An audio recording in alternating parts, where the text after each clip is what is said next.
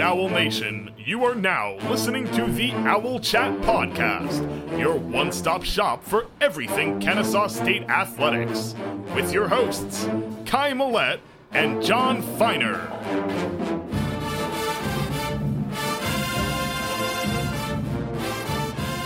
So I have plenty of words to eat from our preview on Tennessee Tech as the Owls fall 17 to 7 and fall to 1 and 3 on this abbreviated season.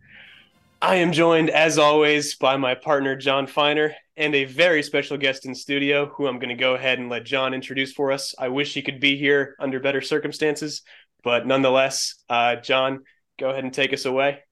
Yeah, we have the privilege to be joined here in studio quote quote in studio by uh, Trey White. Um, if you guys are old school OGs of the Kennesaw State football program, you know exactly who he is. You don't need any introduction. Uh, if you guys are newish to everything, Trey is the uh, first starting quarterback in the program's history. Uh, he ran for about 960 yards um, in our first year of existence in 2015. Then I believe the second year uh, was when uh, Chandler Burks, uh, legendary Owls quarterback, was getting his feet wet along with uh, Daniel David. I think if I remember, Trey kind of transitioned into that goal line QB uh, to really put his head down and get the ball in, you know, at the one or two yard line, that sort of thing. Uh, we I don't know where our, the program would be without Trey. He really ushered it in took a leadership role and um, really put everything on the map, especially in year one when all the quarterbacks were hurt and we didn't really have much depth. Um, you know, he brought us to a winning season, got some key wins over like uh, Monmouth, uh, I think Shorter, uh, East Tennessee State in the first game. So we owe Trey a lot. We appreciate him uh, being here and um, just want to introduce him and, you know, kind of see what are you up to uh, these days as well, Trey? Y'all are too kind, too kind. Thanks for having me. Um, I definitely miss it, but I am currently living in Fort Worth, Texas. Um, I've been in Texas now for about four or five years. Um, work brought me out here, and uh, that's where I'm at. Yeah, you've been off the grid a little bit, man, on on Twitter. Uh, you know, we had to really dig to find some connections to bring you on in. Yeah, yeah, I'm I'm a little old school, so I'm not really big on social media. Um, you're, yeah. you're probably much happier for it. So congratulations. Well, know, Kai, go ahead and bring us in. No, that's, yeah, yeah. fun talk. yeah, no, can't blame you. But um, anyways, before we get into football, uh, do have a little positive note that we'll touch on in the midweek update. I am wearing my Kennesaw State Owls uh, soccer shirt in honor of them scoring their first goal in six games today. Um, they lost, but you know, uh, baby steps. Um, but anyways, uh, yeah, just uh, let's talk about our game day experiences a little bit. Jon, you and I were planning on going originally, but life happens. Um, I got sick, ended up having to watch the game on my laptop at home um, while Alabama, Ole Miss, and everything else was on the main TV because you know there are other people in the house. Um, but I was locked all the way in. Uh, the broadcast was terrible. um, Jon, I know you've got plenty to say on that. Um, it, they're one of their commentators. Uh, you know, don't want to drag him too much, but apparently his name. I don't think you could.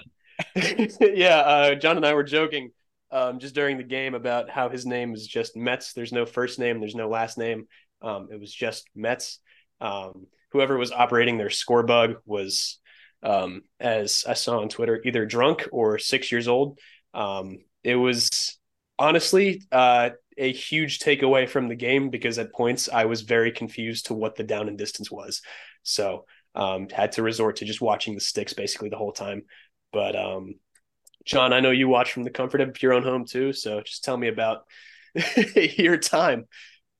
Well, I have a lot to get off my chest, Kai. Um, first off, um, thank you very much for getting sick. Um, you saved a lot of mileage on my car, uh, a lot of gas money, uh, food money. You know, so whoever got Kai sick, thank you. Um, second, yes, uh, that guy's name is uh, Metz, M E T Z which you know we did our little research. I think it's a guy named like Jacob Metz who's in there, who's a professor in their speech department or something like that. Kai doubts that, but um, if you look up the picture, you know you could probably you know you could probably find him at like Dragon Con or something. Um, if you haven't seen him uh, last night at the game, but you know yeah, the announcing was, you know, wasn't great. We are spoiled. You know, Nolan and Barclay do an excellent job. You know, you can really tell that, you know, Barclay is a former player, knows what he's talking about. Um, and we appreciate that. And that's kind of why we like to get, you know, former players on. You know, you have Trey here, Nick Parada, Will Hagler, you know, guys that know what they're talking about more than us to keep us in line if we get carried away. So, um, but we, uh, you know, as far as Kai was Kai was talking about the little score bug with the down and distance. That was pretty horrible. I'm like, what is going on? Is it third and long? Is it third and medium? Is it third and short? Is it a first down? So I'm just glad it's over, but it's not the worst broadcast we've ever heard. But you know, we're we're not coming in at a position of strength right now to where we have the authority to you know, crap all over another broadcast team. Our football team needs to do a better job of putting us in that position to where we have this feeling of, you know, superiority over them. So, yeah. What were your thoughts, Trey? I thought anytime the broadcast is as bad as the game, it's going to be a, a, rough, a rough watch. Um, yeah, it was tough. That that they showed the ESPN ticker when they when they went up to the booth, and he had one name. I'm like, is this a a hip hop you know, seal artist now. I mean, what's going on here? yeah, it was it was ugly. um, I had it muted for most of it. I'm not gonna lie. I did. I, I, I, had to mute it. I had to mute it too. I did too. The KSU department keeps really, you know, I think they knew what was coming because if you saw before the game, Nolan, uh, and I think he got retweeted from the official Kennesaw account. It was like pause the game with the radio audio and line it up. And you know, I know they do that anyway, but I really felt they had some good foresight here by trying to get people to do that. Um, but yeah, we're we're spoiled, and, and you know it, it makes a bad game worse. I'll just put it that way. And I can't do the whole lining it up on radio. I've never been one of those people where you know the announcing is just that important to me. Where I'll go the extra effort out of my day to try and align two different things. Especially what if I have to like go to the bathroom or something and I pause one and I lose it, and it's like it's just a disaster. Well, you mm-hmm. know, it's it's kind of like at this point in the season, um, we have to adapt the military attitude of embrace the suck. So just you know, take it all in, feel it right now, um, embrace what it is, feel you know the emotion to the fullest extent. So I think that's the only way we can approach this one, Jon. But um, yeah, but before we get into the game, I do want to say the fact that if you go back to like our opening season and then you know throughout the past you know six seven years, Kennesaw State put a huge like priority on the communications part of that. You know, we had um, Mr. Art and Brian, and obviously now we have Nolan, and we just have had some like really good um, talent in the commentating side of things. So I guess that's one positive we can t- take out of all this. Yeah, Shout out KSU School of Communications and Media. You know, yeah. they do a great job. they do a great job, even though they don't have a lot of money. So you know, I guess being located in Atlanta, you could find more talent willing to do the games than perhaps if you trolled uh, Cookeville for good AV people. I mean, hey, and there's nothing bad you can say about Nolan. I mean, the guy truly has a passion for what he does, and um, I, I think we're going to see him at the next level in coming years. So, you know, wish him the best. Absolutely. So now, now we get on to the even more depressing parts, right, Kai? Yeah, yeah. Let's talk about the game a little. Um, start with the positives. Uh, first three drives, um, we come out and get two stops, uh, march right down the field, and Jonathan Murphy throws one of the best balls I've ever seen him throw in a game um, to Gabriel Benyard uh, for the score. We go up seven nothing, um, and you and I were both feeling pretty good. Uh, I was texting you, uh, talking a whole lot about how I think this year we would have been uh, in the upper echelon of FCS teams um, because you know our two previous losses don't look so bad anymore, um, and then things immediately uh, headed south. So um, I know you weren't as as optimistic as I was, but after that, you know, Benyard touchdown, how were you feeling? Did you feel like we were just going to roll over him? Because that's that's how I felt. So. Yeah, I think I think that's how I felt. You know, between us, you know, I didn't say this, but I was kind of feeling optimistic. You know, it was like a 17 point win, you know, something like that. And I feel like, you know, under normal circumstances, that was something that was going to happen. But you know, Tennessee Tech is after watching this game, you know, they're not a good team. They like to beat themselves like we did in past weeks with the penalties, and you know, they're they're not that explosive. Uh, but they, again, at the end of the day, they are an FCS football team and have FCS talent. And, you know, if we're not going to execute, then, you know, we can lose the game. And we did. Um, so that was just my quick thoughts. Um, what about you, Trey? What were you kind of thinking early on?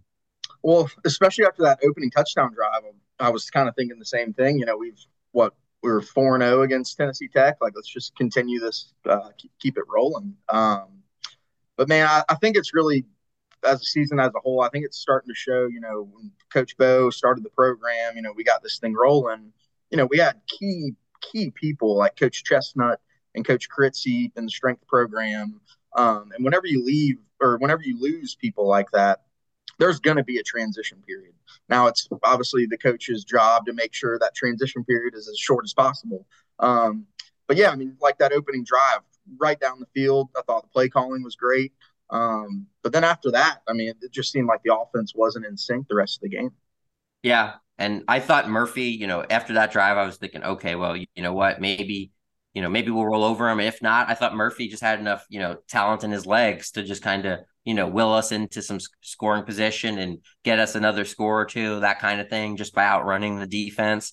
Um, it didn't really happen that way, but um, you know, like you said, Trey, you know, the coaches, you know, there's there's been a lot of chatter on Twitter about people coming for Coach Bo's head, and you know, a lot of a lot of anons, people without names and faces on Twitter, you know, trying to make a case to get him fired. Pro- yeah, I think that is absolutely ridiculous. I think, you know, when it's all said and done, he's going to have a statue in front of whatever stadium we have down the road.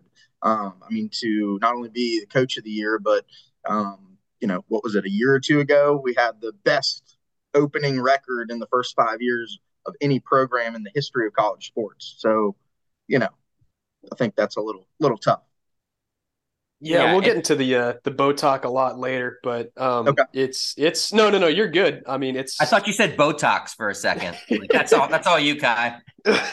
but yeah, um, I understand the frustrations, but there's a there's a lot of context, and uh, what Bo has done for the program um, should not be overlooked. Um, but yeah, we'll we'll get deep into that later. Um, yeah. But yeah, I want to start about start with um, just when things started to get bad. Uh, we were still up in the first half, and we were still kind of moving the ball. Um, we get in field goal range. Uh, we send Cummins out there from 41, and he misses again uh, to push his um, number to three of eight on the season. Um, and look at 41 yards is not a chip shot, and I sympathize with kickers all the time, but I don't think Cummins is the answer. Um, is there another answer on this team? Probably not, but we got to stop trotting Cummins out there from 40 plus. Yeah, I, I agree. And, you know, we, we were in a situation, you know, at the TTU uh, 41 earlier, early on in the game. And um, it, I think it was what fourth and seven at their 41 and we punted um, and then ended up getting a uh, going into the end zone. Um, you know, we, we need to, and then after that, Bo was a little bit more aggressive, but getting back onto your point of, you know kicking it um, we do need to find another answer um, we need to find a balance between you know going for it when we're not going for it what's our down and distance what's our situation part of the field and we just haven't been able to find that uh, so far there are a couple other uh, you know people listed as kickers and punters like jacob ulrich who we used a scholarship on um, so you know even if Cummins can't get it done, you would think a guy we use a scholarship on would be able to hopefully hit from 40 and in at a higher clip than, you know, 50%. So we, we got to do something. And, you know, I, I was kind of giving him some slack in past weeks. You know, is it, um, you know, it's the snap? Is it the hold? Is it the whole process? But, you know, we got to figure this out. Coach, I think Buchanan is the special teams coach now, I believe. Um, coach Glanton used to be the special teams coach. Now he's back on the staff. There's enough minds here to make this work. We got to figure something out. Yeah, yeah. I mean, go ahead, Trey. Sorry. No, you're good. Go ahead. All right. Um, yeah, I was just gonna say, uh, it's gotten to a point where it's like, okay, if we kick from 40 plus, we're giving away the possession, and we would be better off going for it on a fourth and 15. So, um, what's what's going on right now is not working. But yeah, go ahead, Trey.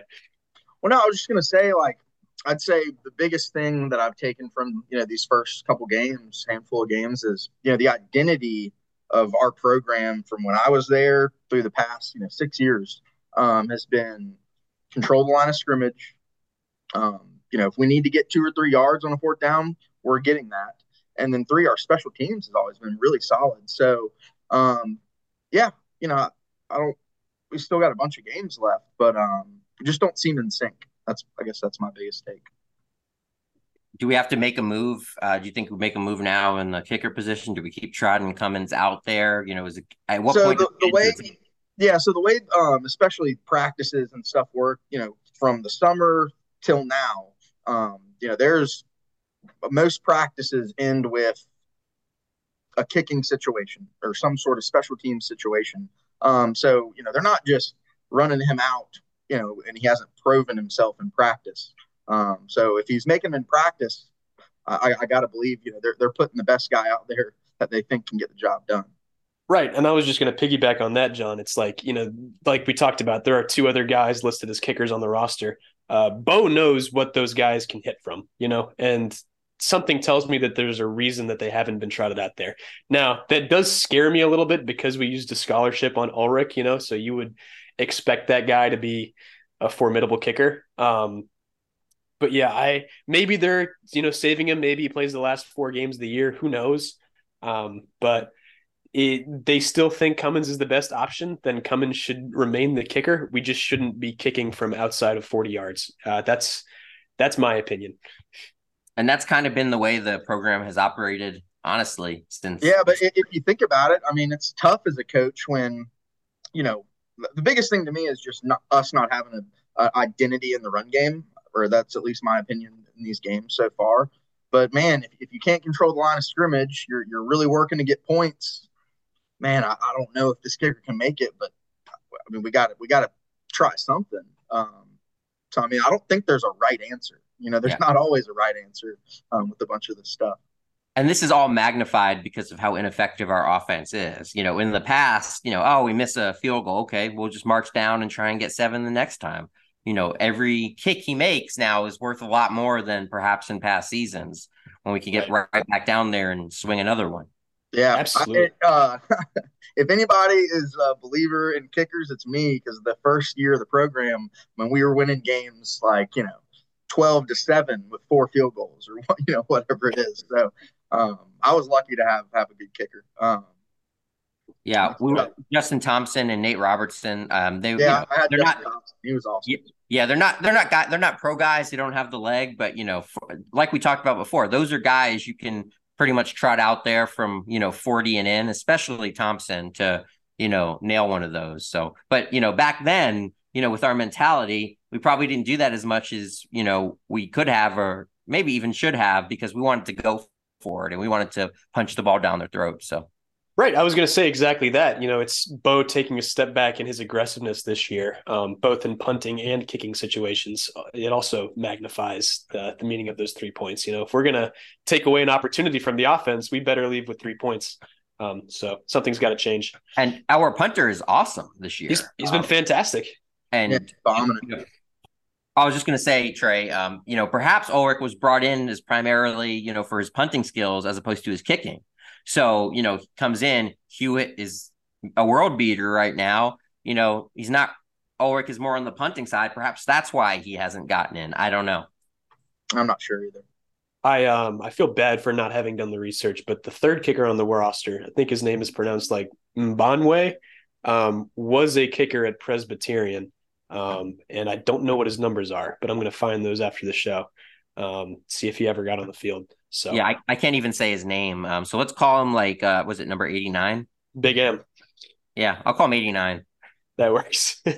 Shares a number with Hewitt too. So yeah, well, I think I think Hewitt was is listed as 90, but then uh, Ugonna Nwoha had the same number or whatnot. And I think mm. like, you know, you can't have people on the field at the same time or something like that. So, yeah. you know, maybe they changed it and he's wearing his number. So, yeah. you know, I think that's possibly what happened. But yeah, I think Hewitt's between like 89 and 90 as well. Uh, 89 looks better on a specialist, anyways. Just yeah, take. I, I think it's also one of those things, too. I mean, if we're putting up 21 points a game and, you know, the offense is really clicking, you know, some of those missed field goals get forgotten.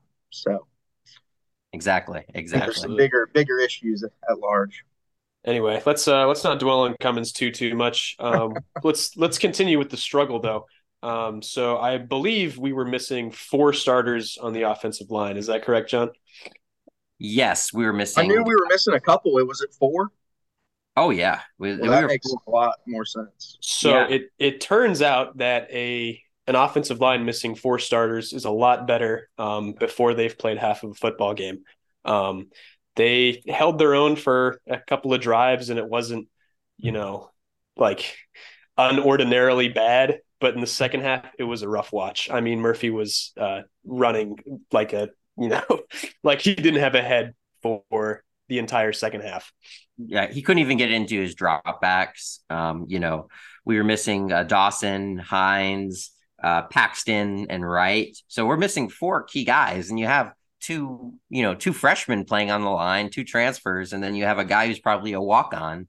I mean, at, at what point do you just throw your hands up in the air and just like, what are you, what are you going to do? Like, we're trying to create this new you know this new offense here and we have a quarterback that's not you know used to just going through his reads and being that kind of player and now he's having to run for his life on every on every snap and get it down the field i mean that's a, a big ask for jonathan murphy yeah and I, think these are some things too oh man what's wrong with the offense well okay we had four o-line starters out you know look murphy's numbers were not good by any means but you know, he is definitely someone. He is so talented, and he's someone that can make chicken shit into chicken salad, right? Um, so, I mean, it takes a full team. It's not just Murphy.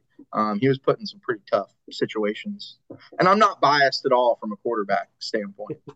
It's okay. We'll get your take uh, from a quarterback standpoint in a second. Um, I do want to give him credit. Uh, that first touchdown pass, well, the only touchdown pass, was a beautiful ball.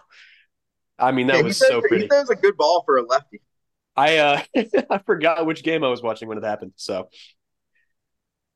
he's made a lot of good throws. I mean, it seems like a lot of the throws though are like it's it's all or nothing. You know, it's either oh that's a beautiful strike right on target, or you know what that wasn't really that close. So you know, and again, it's not all on him, but you know we want to find that consistency. Right, and you know while the offensive line and lack of depth uh, excuses some things, it exposes what I just said, which is lack of depth, and that's scary, especially moving up to the FBS level. It's like we gotta we gotta pull some guys out of the portal. We gotta you know land some bigger bod- bodies immediately because right now, um, if I had to guess, we probably have seven seven linemen on the roster who are capable of playing football at this level.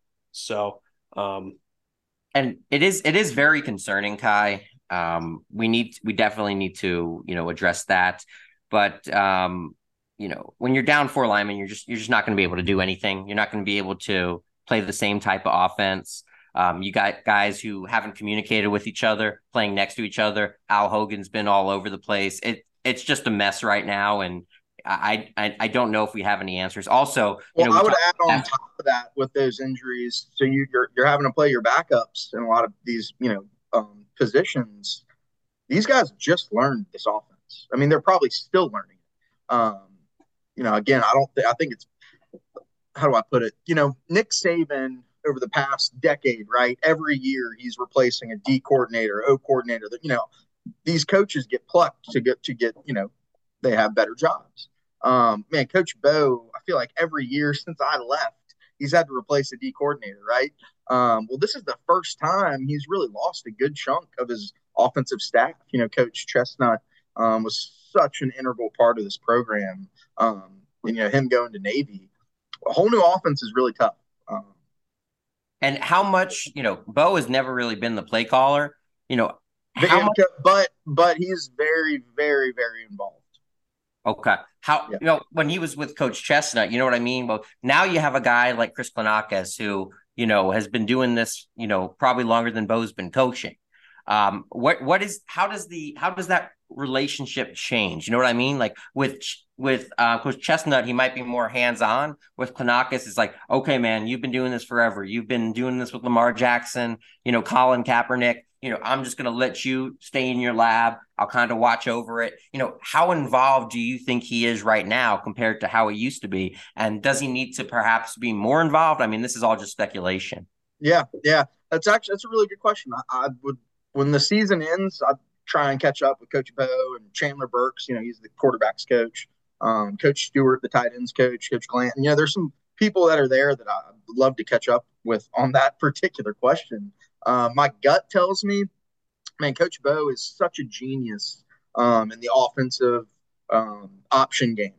Um, now we still have some of those components, um, but man, I, I would have to say he's definitely trusting um, Klenakis. That how you say it? I believe so. That's close enough for us. Okay. Klenakis, uh, potato, potato. Coach Klenakis, I, he's definitely got to be leaning on him, especially for you know, the pass game concepts and, and some things like that. But again, knowing Coach Bo, he's going to be very hands on with the offense.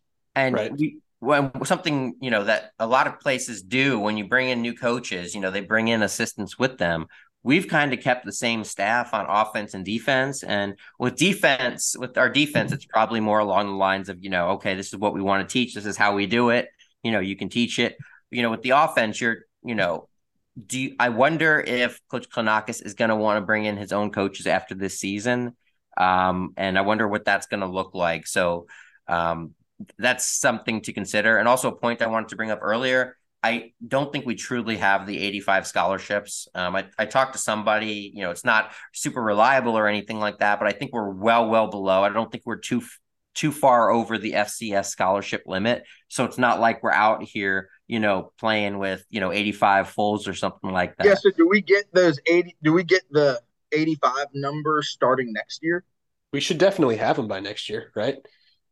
I don't know if we I, have them as of this year, but we should definitely have them next year. Or at least the option to have 85. I mean, I think you can only bring in like a max amount per class, right? Like 30 per class. I don't, I don't think so. I don't think there's a cap. I think it's just as many scholarships as you have.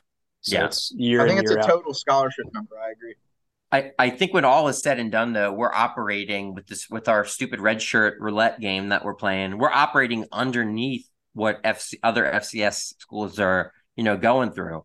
But so by trying to keep these red shirts, in reality, on you know, from the outside looking in, it might be, oh, KSU has 10, 20 more scholarships. When in reality, we have so many, I can count so many players on defense who didn't play yesterday just to kind of, you know, I could probably think of like somewhere seven to 10 off the top of my head. And that's without doing too much thinking. And that. Are you, are you saying that because they're being redshirted?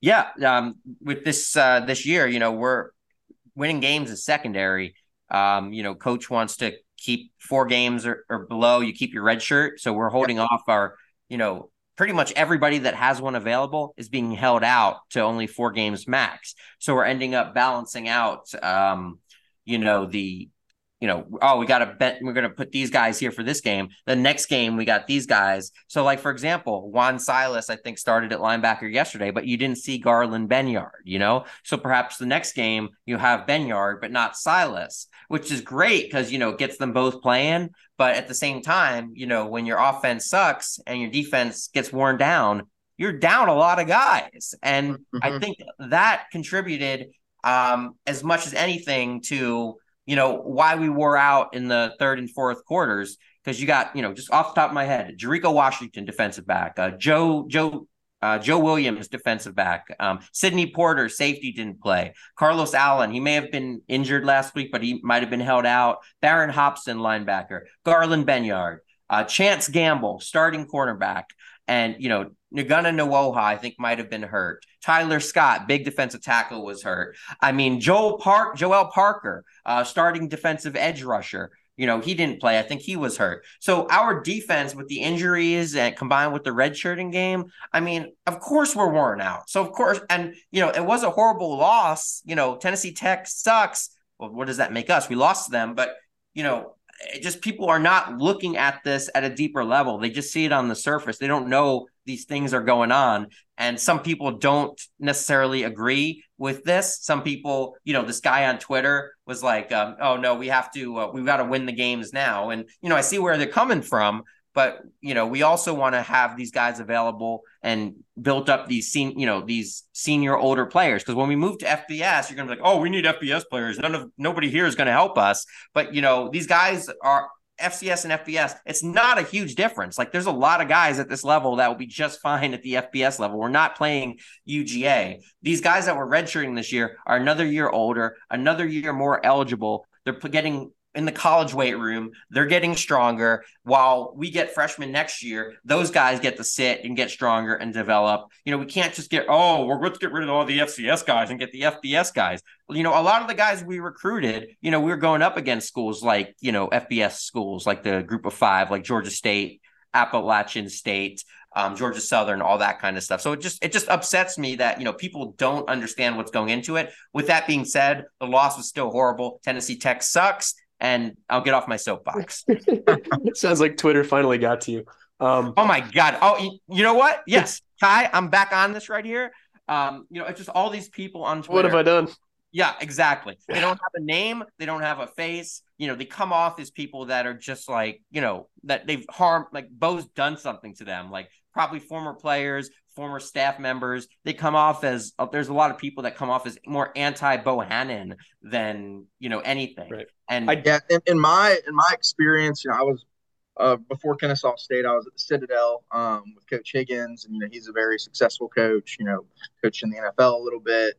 Um, I've been around a bunch of different coaches. Um, I know there's not a better person to fix the ship, right the ship, however you want to put it, um, than Coach Bo. I mean, he's the best leader of men I've ever been around. Um, and I, I, think it shows a lot that not only has he lost a bunch of coaches over the over the past five six years, um, but you know he's lost coaches to the NFL, to Navy, to Army, to to big schools. So um, look, I, if there is a, a knee jerk reaction, which some people I talked to after the game for sure were a little knee jerky. Um, I, I, do not think that's what we need to do. Um, I, yeah. No, I, I do want to say, um, while the whole redshirt situation is chaotic and maybe even poorly run at this point, people need to remember that it doesn't really matter at this point in the season. You know, we're only four games in. We've only got five left, and two are against teams that aren't real college football teams. Um, worst case, you kind of just shut it all down. I mean, am I wrong here? You're four games in. You're trying to preserve guys. Um, I don't want to say that there's nothing to play for, but there's not a whole lot to play for in throughout the rest of 2023. You know, um, it's going to be okay. Yeah, it's it's going to be perfectly fine, and you know, I'm I'm going all out defending Bo, and he probably doesn't even like me or know I exist. But no, um, I do like uh, you know, I do like Coach Bohannon. I do think he's a great leader of men, like you said, Trey, and he deserves a fair shake. People don't realize that you know, Bo is locked into 2026. I don't know what the buyout clause is or how it would work, even if we got rid of him, which we're not going to. Um, it's it's it's really just. Uh, sorry, I'm I'm at a loss for words. These these guys have gotten to me, Kai. It's okay. We're gonna invite some onto the show at some point, right? oh, I honestly, if you're okay with that, I would love to invite. Let's bring him on the midweek update. We'll have a a special uh, Thursday episode. Let's get their faces all over the internet. That's what I want to do. well, slow down there. We've already exposed Mr. Metz today. So Jon's fired up. Mr. Mr. Metz. That is that Tennessee Tech's mascot. yeah, yeah, baseball something. humor.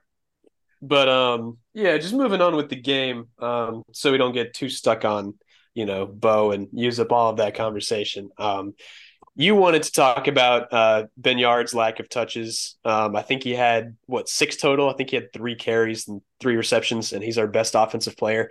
That's obviously an issue. And then I wanted to talk about uh, Preston Daniels' lack of involvement this year because, like I've said on previous episode, every time he touches the ball, something good happens. Um, and this week, I think he had one real carry and then that fake punt that went for twenty yards. Um, with his build and his skill set, I for the life of me, I don't know why he's more not more involved in this offense. Um, but Benyard too. So uh, just give me the rundown on that.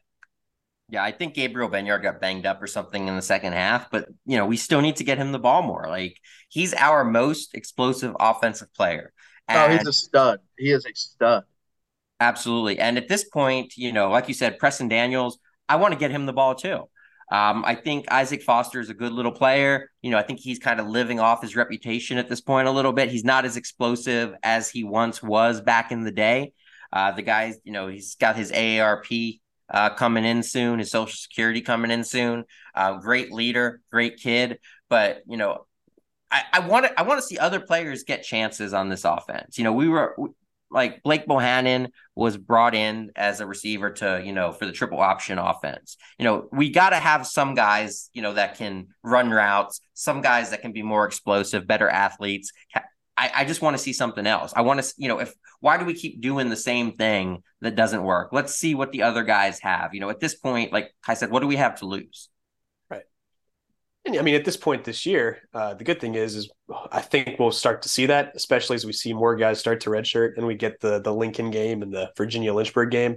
Um, just guy get guys confident in playing football at the college level. Um, I hope we see it.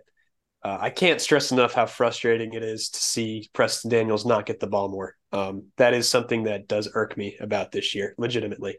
So no, I'm, I'm with you. I'm with you, but I think you know, let's just take this Tennessee Tech game for example. When you can't control the line of scrimmage, it's tough to call any play. There's not many plays in the playbook that work. Um, and I, again, I'm just going to go back to this offensive transition.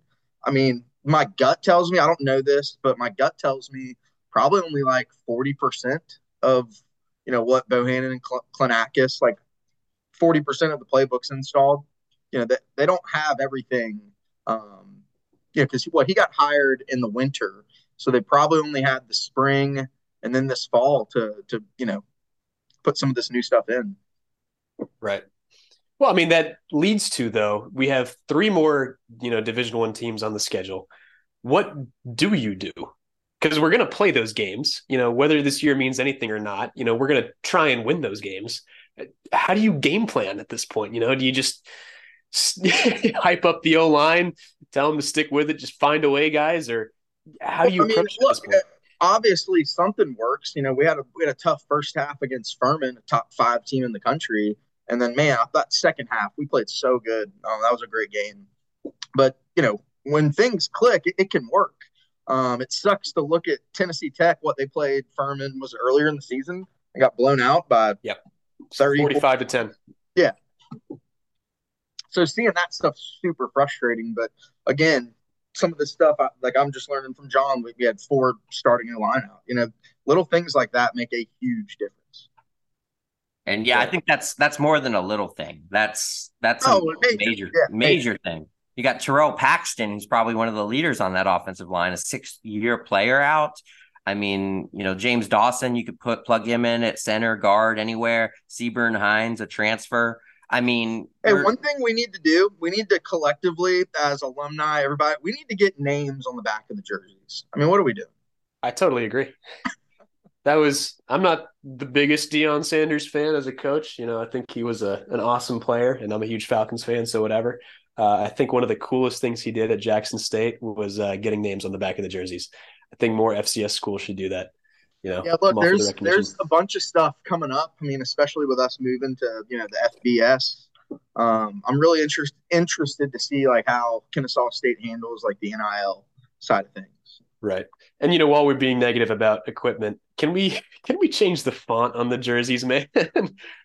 I don't want to say we need a full on rebrand, but like it's hard to read.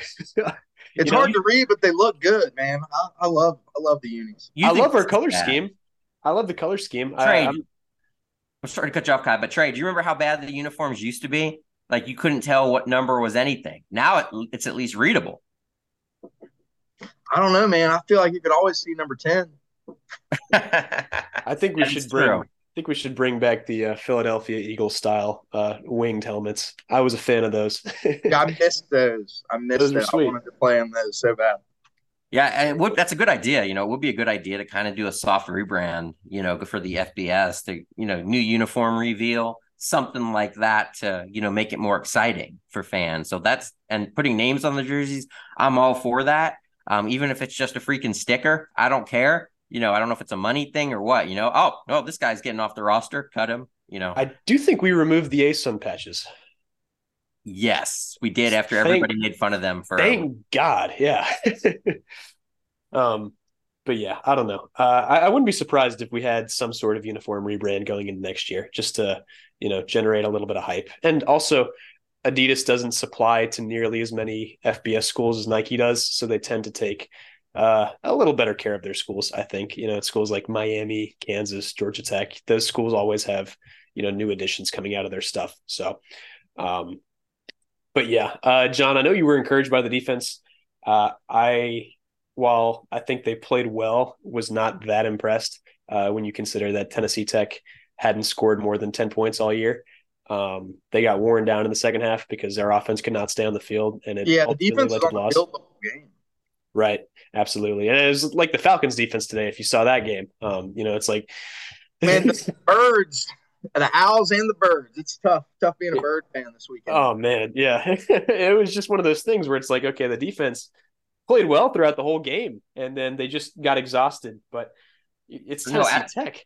But I mean, as I mentioned, you know, we're playing with we're we're willingly sitting people out there that you know would be absolutely able to help the team. I mean, Baron Hopson, a Jackson State transfer, you know, Garland Benyard might be the best linebacker on this team. Carlos Allen's a 300 pound lineman who can get in there and move. Joel Parker's a, an older player, rush end. I mean, these are Chance Gamble starting cornerback. I mean, these are men that were sitting out that w- would help us, you know, not not only create depth, but you know, help force turnovers, put us in better positions possibly to win the game. I mean, I, I I just think the defense, you know, they did a great job in the first and second quarter. And then, like Trey said, you know, you can't if the offense is not helping out, they wore out, and we don't have the bodies that we usually have.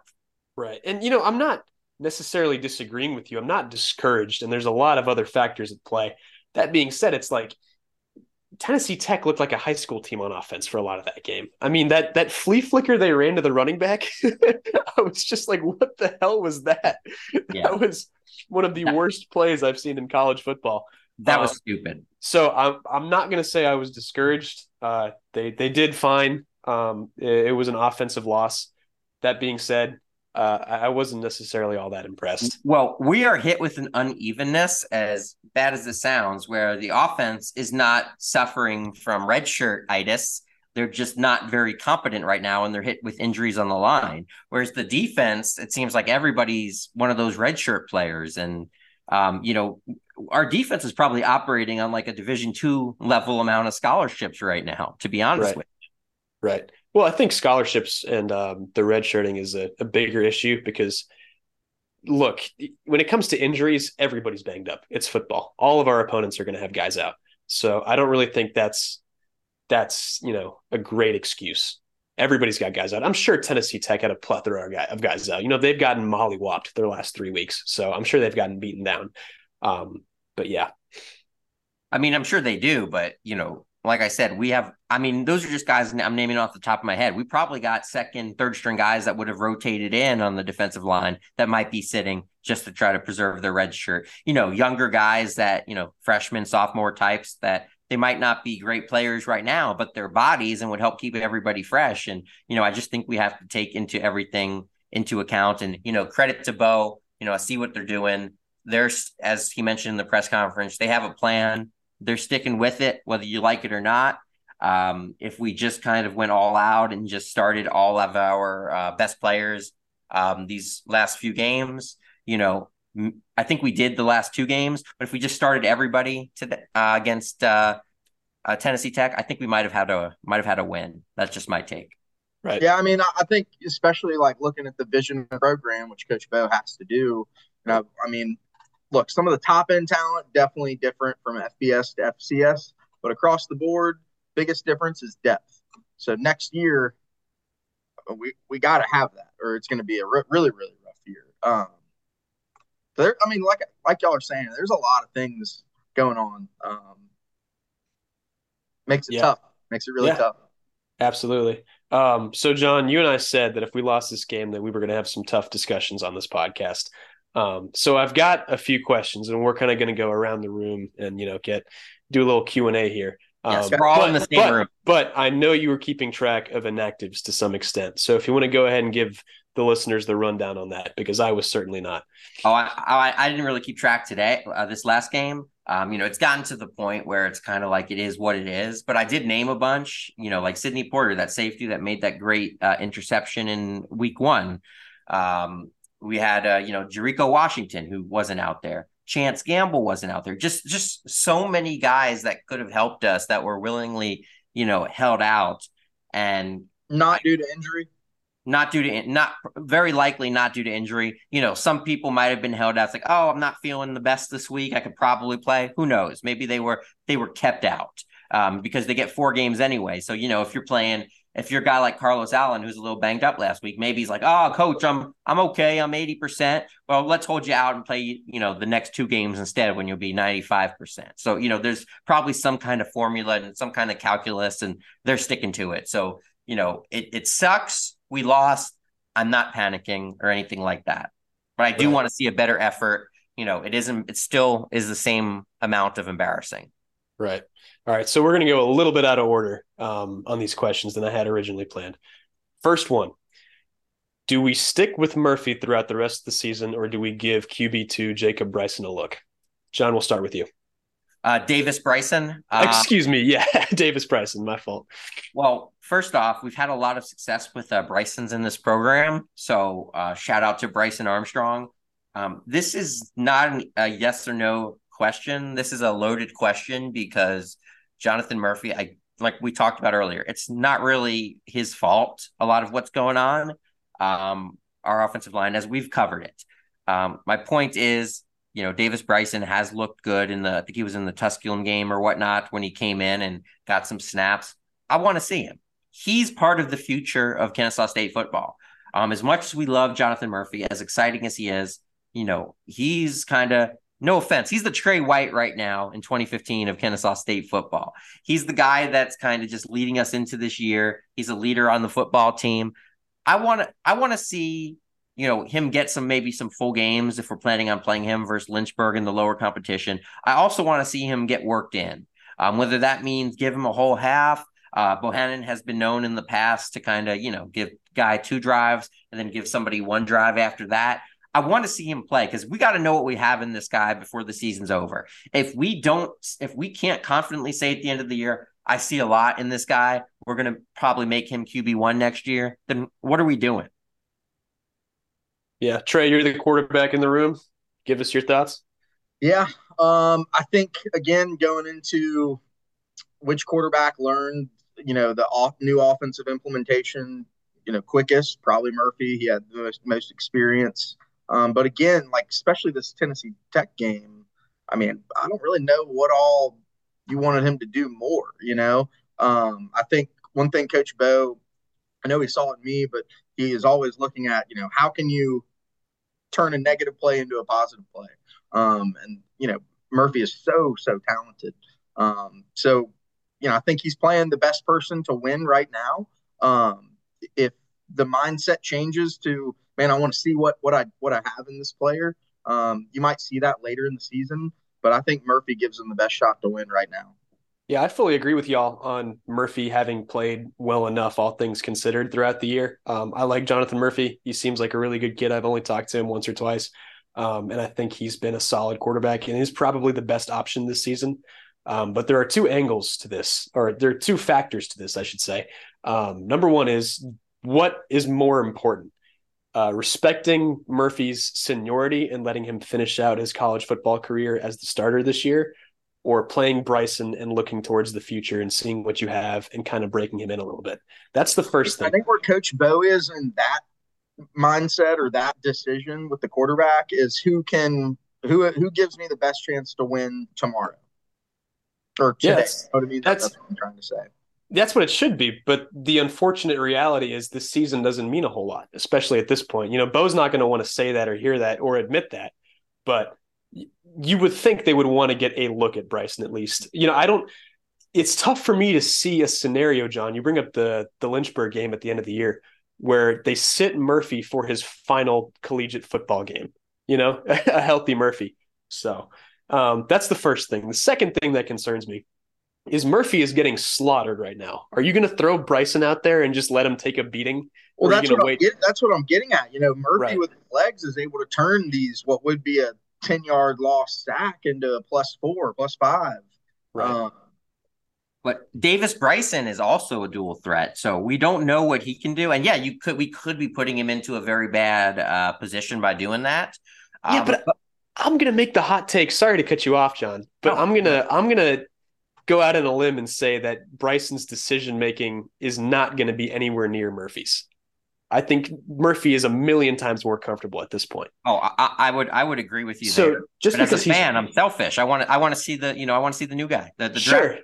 sure, sure. And I think fans are guilty of that often, as I am too. You know, I'm I want to see Bryson play. I really do, um, because there's a good chance he's the guy going into next year. Um, so I want to see it too. But just because he has legs and you know he was a great dual threat and quarterback in high school and he had that nice run against Tusculum doesn't mean he's going to be able to improvise the same way Murphy does. You know, when we play Sam Houston State and you know we're down by 21 and you know he's running for his life in the backfield. Oh, So- oh no, yeah, I definitely don't. You know, ideally don't want to play him versus uh, or Davis Bryson against uh, Sam Houston State. Yeah, But- and again, I, I'm I'm gonna say uh, some of this knee jerk reaction from Jon over here uh, is, I mean, you forget Murphy's won us some big time football games. Wofford in the playoffs. I mean, I think he's earned earned the right. And, and again, I'm not saying, you know, uh, just to clarify, I'm not saying bench Murphy or, you know, Murphy's not doing everything he can do. I just think we need to find a way to get Davis Bryson some time before next year. And if that if that means playing him just versus Lincoln and Lynchburg in the in the two crap games, I want to see that. I want to see him get a lot of time in those games. I want to be at least be able to know, okay, this guy can push the ball versus lesser competition. You know, this is, you know, get him some experience and some reps. You know, if we have, you know, I, I also wouldn't be opposed, you know, if we, you know, if we do put him in, you know, if our offense is sputtering, just to change things up, just to light a fire under everybody's ass, like, you know, do something different, you know. And, you've again, definitely seen Bo do that before, so I, I wouldn't be surprised to, to Yeah. see it. And Right.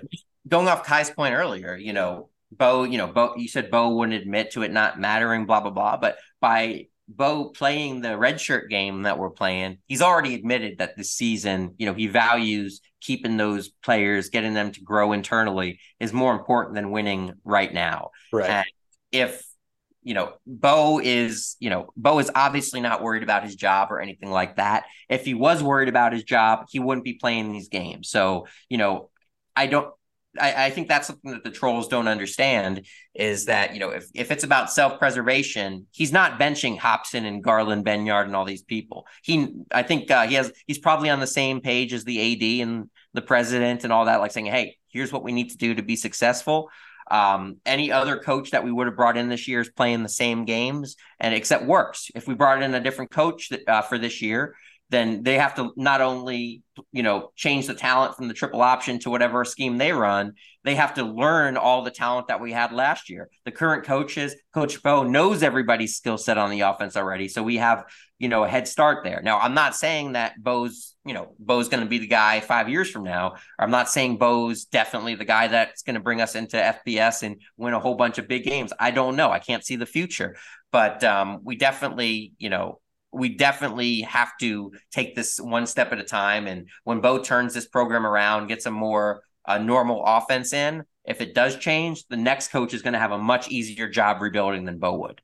Right. Totally agree. Um, uh, before we move on to our next subject, I just want to say I think my ideal scenario, and I highly doubt this will happen, would be uh, you play Bryson against Lincoln, uh, get him broken in. Uh, we're going to win that game huge, no matter who's under center. Um, and then you let Jonathan Murphy, you know, play on senior night, um, beat the hell out of Virginia Lynchburg, um, and let him play against Sam Houston. So we have, as you like to say, a fighting chance in hell in that game. Um, so that that would be my approach to it. Um, I don't think that'll happen though, just because that's not how these things turn out. Well, you, you can also split it up. You know, you can play on uh, senior night. You can play him, you know, the first half, Right. and you know that kind of thing. So there's there's no set in stone way to do this, but you know, I, I would like to just you know I would like to get a, a little glimpse of him, and I, I'm sure the coaches would too. One thing that's an unfortunate reality is, you know, we might not even have to have this conversation when Murphy's getting pounded, you know, six times a game in the backfield and, you know, he tweaks an ankle. You know, I think that's a very, very possible thing um, over the Yeah. next two games. So, With how our line's looking, uh, tweaking an ankle might sound like a positive outlook for Murphy. to be honest with you. right, absolutely. Um, but, anyways, next question What is salvageable this season and should people even care? Jon, we'll start with you again. Well, we we laid it out before the year. The, the school was like uh, Jonathan Murphy and Bo. I, people say it was Bo, but I saw Murphy say it. We want to be nine and zero. Well, that's not salvageable. Um, I think what is salvageable right now is to have you know a you know a winning record. Um, I think we can still finish what five and four if we beat the two non D ones. We beat um, Charleston Southern and we beat Tennessee Martin. We can we can finish five and four. So I think that's what we need to set our new goals for. We need to play for that. Um, Charleston Southern, who are playing next week, I think they gave up 77 to Western Carolina yesterday. Um, yep. 77 That's a big that's a big rivalry game, like program to program. You know, Charleston Southern, we were competing for them those first couple years for conference championships. So, um, yeah, that would be the last the last edition too. Yeah, that would be an embarrassing loss. So, you know, I definitely want to win that one. And I think that probably, you know, play, you know, I think we tried to not put all our eggs in one basket. And with this Tennessee Tech game, you know, try and spread people out over to be more competitive over the next couple games. And, you know, we, we might end up screwing ourselves here or have screwed ourselves, but, you know, we'll have to see. Right. Yeah. Just talking about Charleston Southern, I think their one win was um, a game against D2 North Greenville that came down to the last play. So they're not a very good football team, and it's a game we'll have a chance to win. So going to be an exciting one to be at. so you're saying there's a chance? Barn burner. But yeah, uh, uh, Trey, uh, I'll let you go ahead before I start. What's that? I said I'll let you go ahead on the questions before I start. What is salvageable about this season, and should people even care? I mean, obviously, a winning record is is very positive. Um, so that's what they're playing for right now. It's going to be really tough. Got to win out. Um, kind of all I got, man. I mean, you know, we're in this tr- not only transitional period, you know, bringing in a new system offensively, but you know, we've moved, moved different conferences, right? The past couple years. Now we're moving to FBS. You know, when I was when I was playing, you it was a, easily defined what our goals were. We're playing for a conference championship. Um, if you take care of that, then the playoffs come. Um, and us not really having that this year had to have been kind of tough. Um, from a coaching standpoint how to how to fire these guys up. Right. Right. No, I'm I'm with you guys. I think the winning record is the the clear goal this year.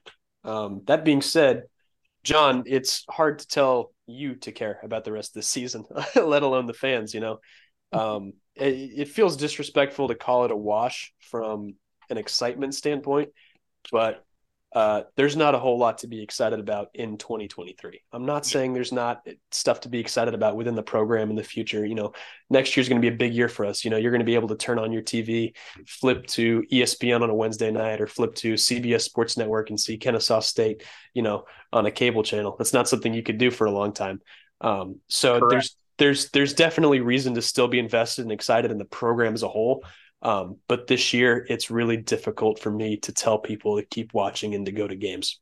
Yeah, it feels like preseason games in in the NFL. To be honest with you, it's like it's kind of like, all right, you know, they're my team. I'll have them on. I'll watch. You know, but like the reactions that people are getting uh, and on that cesspool known as Twitter, known as X, it's just it's just horrible. Like just watch it for what it is. You know what I mean? We're like a we're like a four or five win NFL team right now. You know, just enjoy the game, see what you can get a glimpse of for the future. Wait till they put in some younger players. Let's see if they can bring in some exciting moments. That's that's really where we're at. I do want to see some younger players get their chance to shine, especially on offense. You know, like TJ, uh, I can't, I don't know how to say his name, uh, McElmurray, um, you know, Tykeem Wallace. I do want to see those guys work in more um, in the skill positions, and perhaps some other players we're not even talking about right now. You know that they might get in in the later games. So I do want to see some new guys, and that's one of the things that could excite me. You know, later on in the season.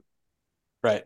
Um, and and I, I think you also got to think of you know again vision of the program and you know the coach Bo I know is whatever it takes to win the next game, but you know when your program is being elevated to a not just a new conference, a whole new division.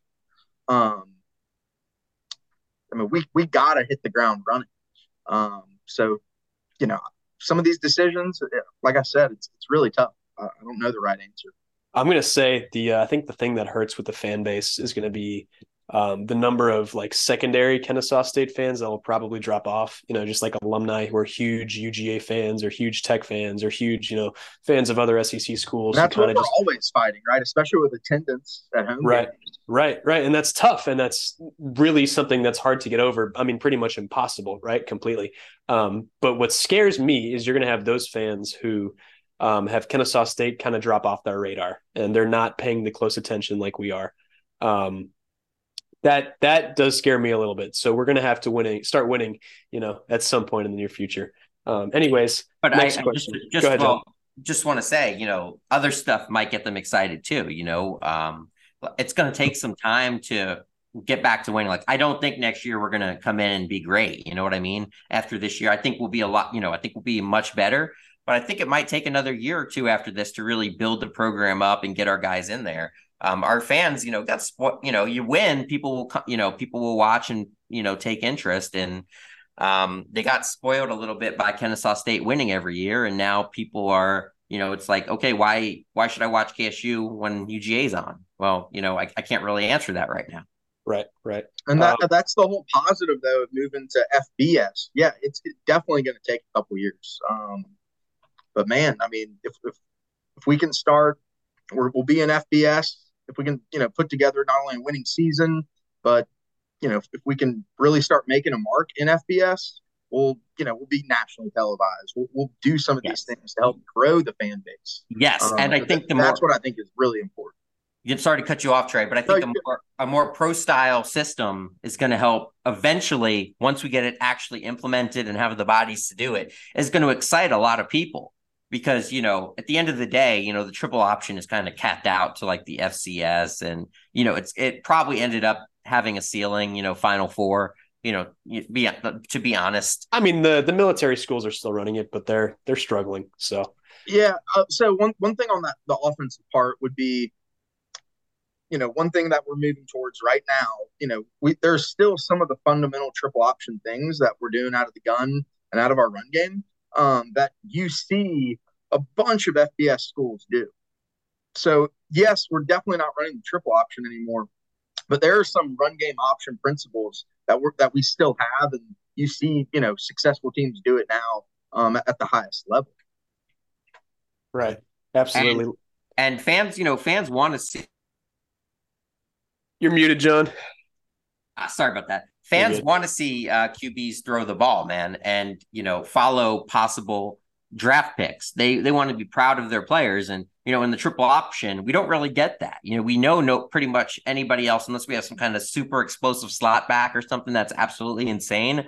They're not going to the they're not going to the NFL, and you know, you you might lose a lot of interest that way. Right, and look, you're going to have to win um, to get attention, regardless of what level you're at. So.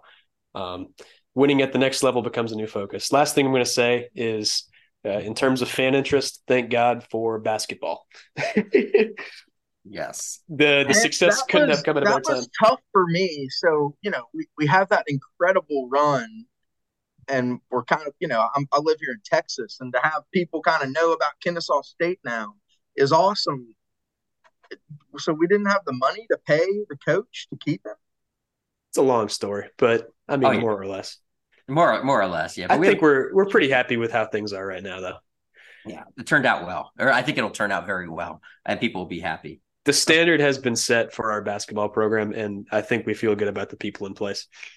Yeah. Okay, well, so. we'll have to talk about that again another time. I'd love to hear y'all's take on it. Absolutely. We could talk about that for hours. But, anyways, just two more questions to get through. We talked about Bo a lot over the podcast um, and Bo's job security. I want to say I am entirely with both of you guys. I am not calling for Bo's head, and I think I know that there's nobody who cares more about Kennesaw State football than the man who essentially uh, gave birth to it. um, that being said, at what point does that school loyalty start to get a little hazy? At one point, do we start questioning Bo's future at Kennesaw State while keeping him as a respected you know individual within the program is that like two years down the line when we go two and 10 back to back years and CUSA um, is that you know next year when we go 0 and 12 you know what at what point does that start to creep into the back of your mind First off, please never say the words "Bo giving birth" ever again. um, I couldn't think of another analogy. created Bo created Kennesaw State football in a sense. Thank you, thank you. Okay, I mean he's the founder. I've lost all my trains of thoughts right now. Um, but no, I see what you're saying. You know, I don't think we don't we're not eligible for a bowl game next year anyway. So you know, in a way, I can see next year being another quote um, development year in a way. Um, obviously, we have to be a lot better than we are this year. We know the coaches, we know the plan. We've recruited another year in our system. You have something to say, Kai? No, no, no. Sorry. Yeah, we just uh, we we we need to be we, we need to be a competent team next year by next year. There's there's no excuses. Um, whether that means you know winning four or five games, whatever it might be, winning a couple FBS games. We need to see some progress. We need to see some of the players brought in really make some strides and say, hey, you know what? We we get a few players here or there and we got something. We need to start filling out the scholarship chart. Um, you know, but I, I you know, I will start, you know, really harshly judging probably towards the end of next year. Um, and then into 2026. Yeah, I would say I'm sorry, know, into 2020 into uh, 2025. Gotcha. I would say that so if we're trying to be completely fair here, so next year will be Division One Single A. Um, I think you know, say you brought in any, I mean, it's a whole different division of football. So I think you got to give him a recruiting class, right? So next year will be our first D1 Single A recruiting class. He should get at least three years um, to to bring in that type of player. Yeah, and I kind of I kind of see it that way. Like, you know, like when you bring in a new coach, the rule is you want to give him 4 years. You know, we're not quite starting over with those rules, so I think he should get, you know, 3 years before we even do anything. Like we can start to probably form, you know, I think harsher opinions towards the end of next year or more concrete opinions on maybe we can see which way it's going, but I I don't think, you know, we're really going to be able to state anything for a fact until, you know, about 2 years down the line from right now. Yeah, I'm with you guys. I think um, next year you start to be more critical, but it's hard for me to see a scenario where I'm calling for his head after next year, regardless of what happens. Even if we go 0 12, I would be very disappointed if that was the case because I think uh, you need to earn respect early. Um, you need to show that you can compete, you know, and just be in games. That goes a long way in recruiting. So that's all I got on that. Yeah, at, this year is you know we we we want to win because it's it's it looks bad for our program. It it does not help recruiting. Like you know nope. I wanted to I wanted to beat Chattanooga. You know now it's like oh you guys couldn't even beat Chattanooga. You know maybe I'll give them a look. So um we that's another reason to win this year. So we're we're playing a dangerous game. Um, it's either play everybody this year and go for it and continue, you know, try and get that, you know, that six, seven wins, eight wins, whatever but that's not what we elected to do. And we're playing a dangerous game. Hopefully, it doesn't hurt our recruiting at all. But like Bo said, you know, going to FBS that opens up a lot of doors that were once, you know, closed to us. And Absolutely, think, Jon. Do you you had you mentioned that uh, we're, we won't be bowl eligible next year. It'll be the year after. But will we at least be able to like can like if say everything went perfectly, would we be able to play for that conference? I'm not sure. I think so. We could also technically be ranked in the AP top 25. there we go. Okay. So why because, bowl game? Um, I'm not, it's just an NCAA ruling. Um, but I know James Madison was ranked in the top 25 while they were bowl ineligible. Just weird little nugget. But yeah, and, and, they have they do this all the time. You know, in basketball, you know, you'll hear about schools that win the conference but can't go to the tournament because they transition from you know D two to D one. So there's all kinds of stupid NCAA rules. I want to say we could win the conference because in basketball you can win the conference in your first year of elevation. Happened last year with uh, Merrimack in the NEC, and then the runner up win and won a game in the tournament. So yeah. It's um, it's all kinds of it's all kinds of different rules, different years. They change the rules. You know, you can oh you can win the ASUN, but you can't go to the NCAA tournament, or you know, it it just you know it, it really all depends. I don't know. I don't have that answer. No, I was just curious. No, yeah. Anyway, so final question. This one probably won't spur as much discussion. Um, just prediction. We have three more Division One games left on the schedule. Does Kennesaw State win another D1 game this year, or win a single D1 game this year, I should say. Yes. Yes. Um, yes. I mean, Char- I mean, these guys are going to be our guys are going to be pissed off. You know, Charleston, uh, Charleston Southern or Tennessee Martin. Was it Tennessee? Tennessee, Tennessee State. Tennessee, Tennessee State. State. Same thing.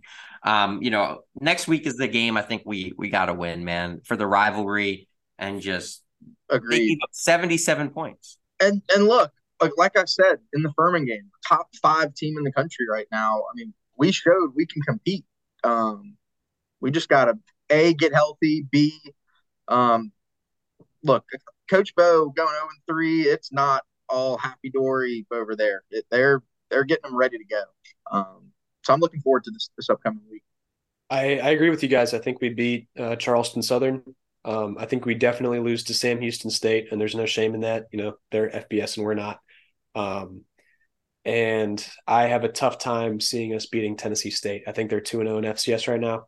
Um, and I don't know what the redshirt situation is going to look like. I'm guessing that's a game that we probably won't prioritize as much as some of the other remaining ones. So I'm going to say we win next week. But other than that, um, it gets tricky.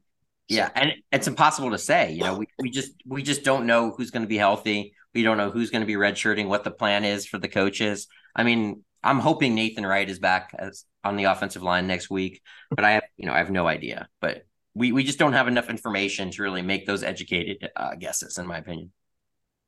Right. All right. If y'all have nothing else to add, I can go ahead and take us out. Um, I do have one thing. Um, I can't wait for the off season. You know, I want to see people, you know, new players obviously recruited, brought in, and I want Bo to go like Coach Prime on everything. You know what I mean? Like, you know, oh, you're not trying. All right, you don't want to be here. Get the hell out of my program. Um, so I, I do want to, you know, I do want to see some, uh, you know, I do want to see a, an, an edge from Bo. I do, you know, I hope this renews or not renews, but he's always been passionate. But I hope this kind of remotivates the entire coaching staff. Like, hey, we need to get a lot better than we are right now. I think that'll happen. I can promise I you that. A lot of guys walk out. Yeah. That's it. All right, y'all. Yeah, thank y'all so much for having me on. Uh, next time you have Nick on, just give him a hard time, please. And uh, I really appreciate it, guys. Yeah, yeah, thanks for coming on, Trey. You were great. Um, I appreciate it, Trey. We would love to have you back on sometime in the future. Thanks for anytime, joining. anytime. All right, y'all. Well, we will be back with our midweek update on Thursday. We'll talk a little bit about Charleston Southern and uh, everything else around Kennesaw State athletics. Have a great week, y'all. Thank you for tuning in to the Owl Chat podcast. As a reminder, you can follow our hosts on Twitter at KSU Owl Howl and at Big Owl Blog. You can also view additional content on bigowlblog.com.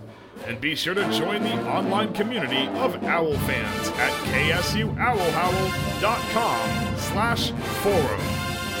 Until our hosts return, stay happy, stay healthy, and as always, go Owls!